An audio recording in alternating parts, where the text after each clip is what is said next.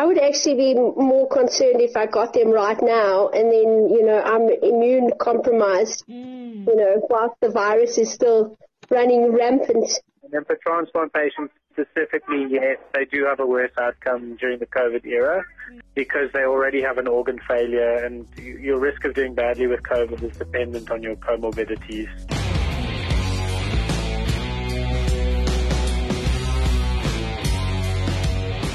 It's month four of South Africa's national lockdown, and while some of us have begun to settle into the new normal, the danger COVID 19 presents to our country has not dissipated. SA is now one of only five countries to have recorded half a million confirmed COVID 19 cases. And while these are daunting numbers for all of us, for South Africans desperately waiting for a life saving organ transplant, the mounting risks have them praying for a vaccine. In this episode of Boots on the Ground, behind SA's national lockdown, we discuss how the pandemic has affected South Africans who are waiting for an organ transplant. What are their fears given the extraordinary risks? Would they accept a transplant right now? And how has added pressure on hospitals affected the care they are able to receive? This short podcast series follows Sunday Times reporter Alex Patrick and senior reporter Graeme Hosken as they track, record, and reflect on the real events and people that make up SA's biggest COVID 19 news stories. For Boots on the Ground, behind SA's national lockdown, I am Zama Luthuli, and this is episode 14.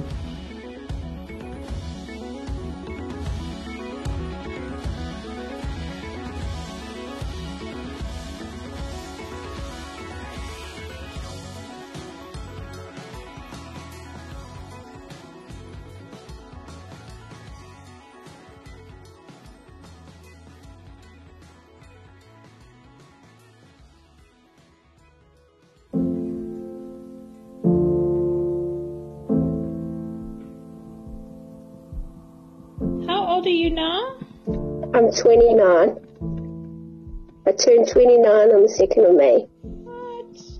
Happy yeah. birthday. Thanks. Oh. It was in hospital, but it was alright. yeah. Meet Natalie Hinton. The 29 year old Edenvale woman had been on the lung transplant list for over seven months.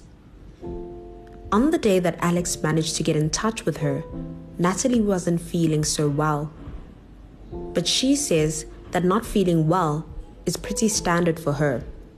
Uh, it happens every so often, like every couple of months, and I need to go into hospital for like IV antibiotics and stuff like that. But what isn't so standard is how she is meant to deal with feeling ill during the COVID 19 pandemic. You see, Natalie is incredibly high risk. With her lungs failing, if she gets COVID 19, there is little doubt that she will become severely ill. So, is that what you're going to do now? Uh, I'm actually, like, I'm thinking it might be safer to stay at home because there's COVID in the hospital. But I'll, I'll speak to the doctor and see what she thinks is best. The risks associated with getting treatment for people like Natalie are almost overwhelming right now. And that's even before you consider the life saving surgery that many of them require. Dr. David Thompson, president of the South African Transplant Society, describes some of the challenges being faced by these patients. So, are you guys actually doing transplants at the moment? So we haven't been doing many. So so we are trying, um, but there's been a lot of you know resources repurposed and things and mm. redirected during the COVID pandemic. I mean, I, I also understand in, in general these operations are, are also very risky, but at this time, is is a transplant patient um, at more risk than a, a kind of general patient in the hospital? So even elective surgery has a much worse outcome during the COVID pandemic. Okay.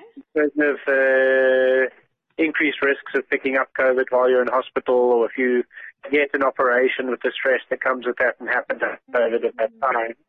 Even if it wasn't making you too unwell, the, the outcomes are worse. So that's across the board for full elective surgery. Mm-hmm. Um, and then for transplant patients specifically, yes, they do have a worse outcome during the COVID era because they already have an organ failure, and your risk of doing badly with COVID is dependent on your comorbidities. So, you know, if you need a, an organ replaced, then you're definitely already quite sick. Mm. Um, and then if they get, if they do get transplanted, uh, then they obviously have to take immunosuppression mm-hmm. For the rest of their life. So they also that that group of patients is also at higher risk um, of bad outcomes. So even people who are not terribly ill and decide to undergo elective surgeries are having poor outcomes during the pandemic.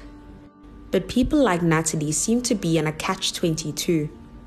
Natalie needs a new pair of lungs to survive, but the risks associated with the operation, exposure to hospitals, and immune suppressant drugs are also likely to put her life at risk.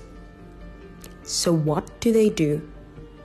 For Natalie, she hopes a vaccine is found and fast. So, I mean, since we spoke last, uh, how how are you feeling? I mean, you is it worse or better? Um, and where are you on the transplant list?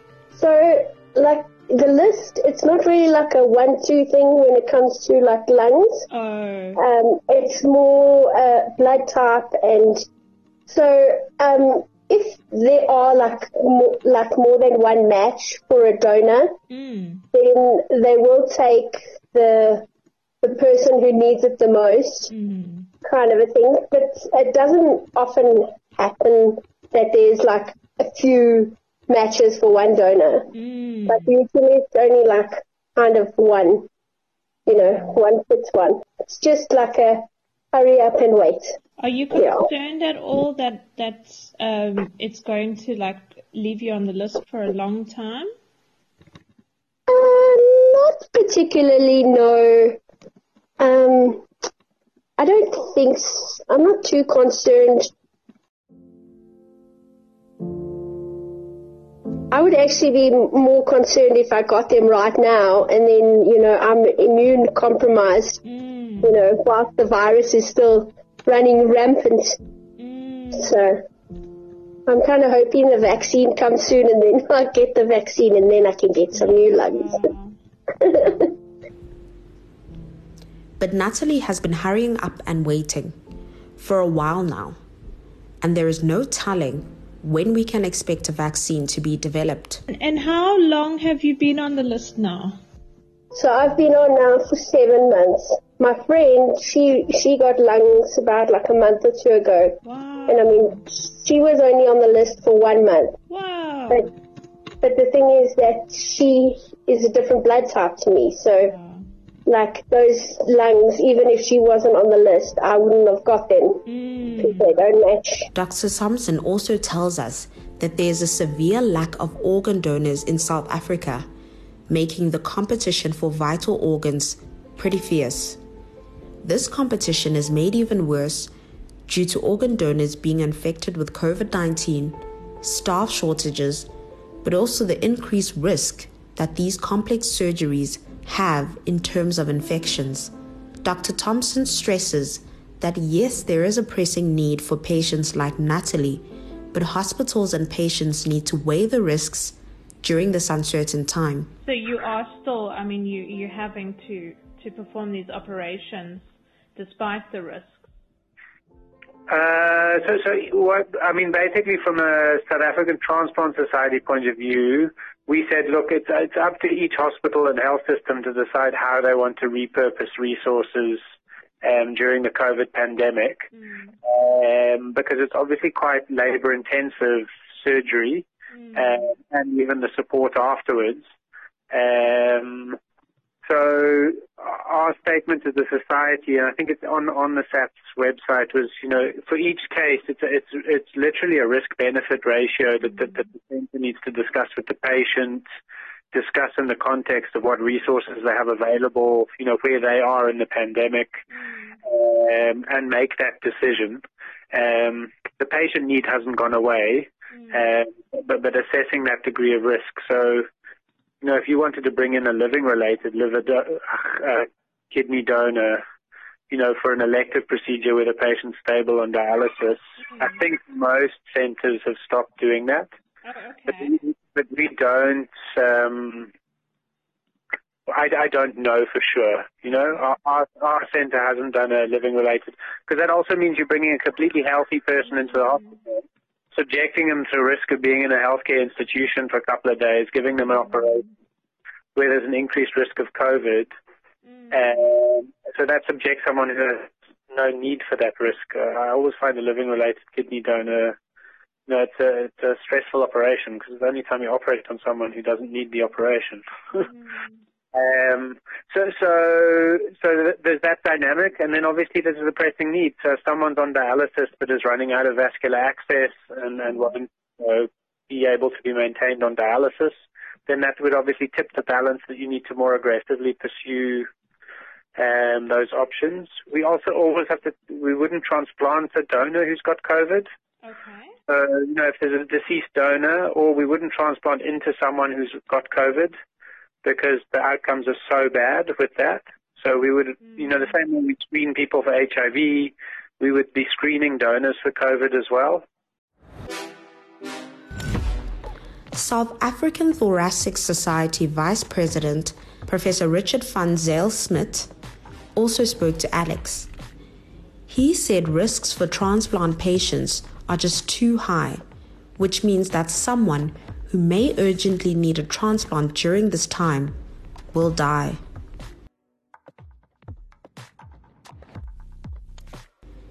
It's a devastating reality to have to grapple with. But Natalie is handling the situation in a fairly good humor and remains positive. You're not getting um, upset about it or you're not worrying about it that much. you know, like it's annoying.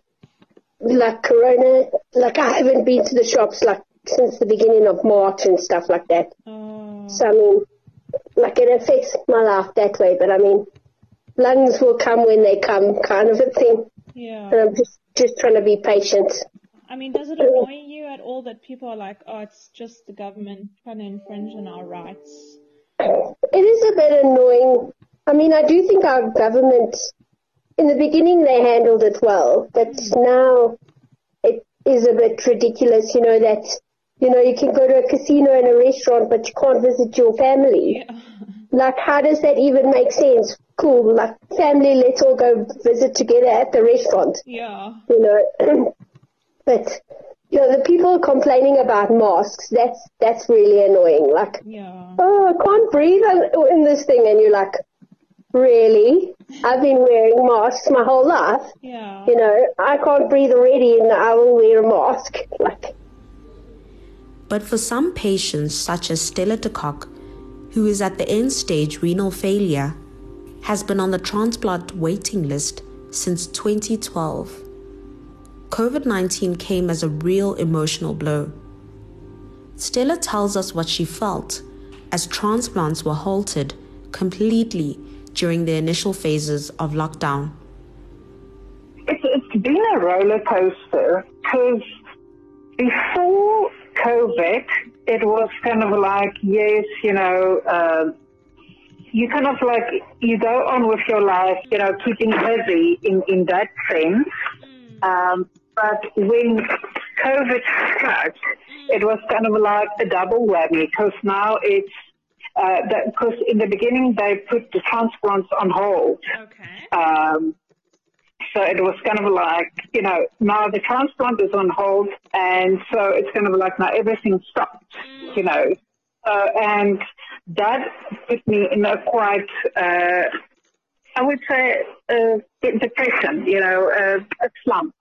Um, I was really like in, you know, okay, what am I supposed to do with my life now? You know, it's kind of like, uh, you know, everything. And then there was that uh, fear of, okay, but you know, the dialysis, uh, will we still be able to get, you know, the things to do dialysis, you know, because that whole uncertainty uh, was also there of what impact will it have on the procurement of goods and the staff and all of that. You know, way in the beginning, it was that, that whole, you know, that intense fear. Mm. And as time went on, you're kind of like, okay, this is now the new normal, you know, it's going to be with us for a while. Mm. So that whole mindset was, it, it took a while to get there. And um, you know, for me personally, it's now that thing of if I get the call now yeah. uh, for a transplant, you know, what's the risk? So Stella has settled into the new normal, but like Natalie, she needs to weigh up her options. If she finally got word that a kidney had become available, would she take the risk? Stella says she's thought about it very hard. Am I going to take it? And the, short answer is yes. I will definitely take it, even though it's higher risk. But in the eight years, I haven't had a call. So, you know, to now say, okay, I'm going to not take the call now or take the opportunity now and wait for another time when it's more convenient, yeah. does that mean another eight years?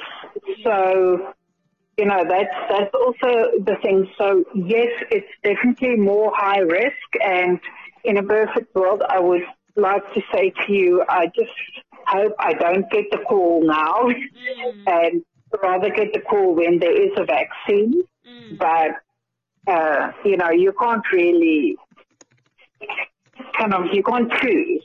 So it, it makes it more difficult. Uh, definitely, it makes it more difficult. And the fact that you know you're more high risk than other people because I'm a kidney patient. It is a high risk. So yeah, it's it's it's difficult. It's really difficult.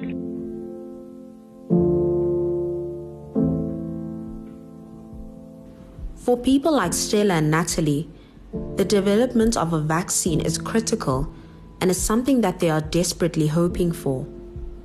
But there is something that we can do to help people like Natalie and Stella in the meantime. We may not be scientists or be very helpful in the development of a vaccine, but we can become organ donors. By becoming an organ donor, we ensure that people like Stella need not wait eight years for a matching kidney. Our editor Paige signed up during this edit, and according to her, it took less than three minutes and cost her nothing. If you want to help people like Stella and Natalie in your own special way, check out the show notes to this episode where we have added a link to becoming an organ donor in South Africa. For Boots on the Ground, behind SA's national lockdown, a production of Multimedia Live. I am Zama Luthuli.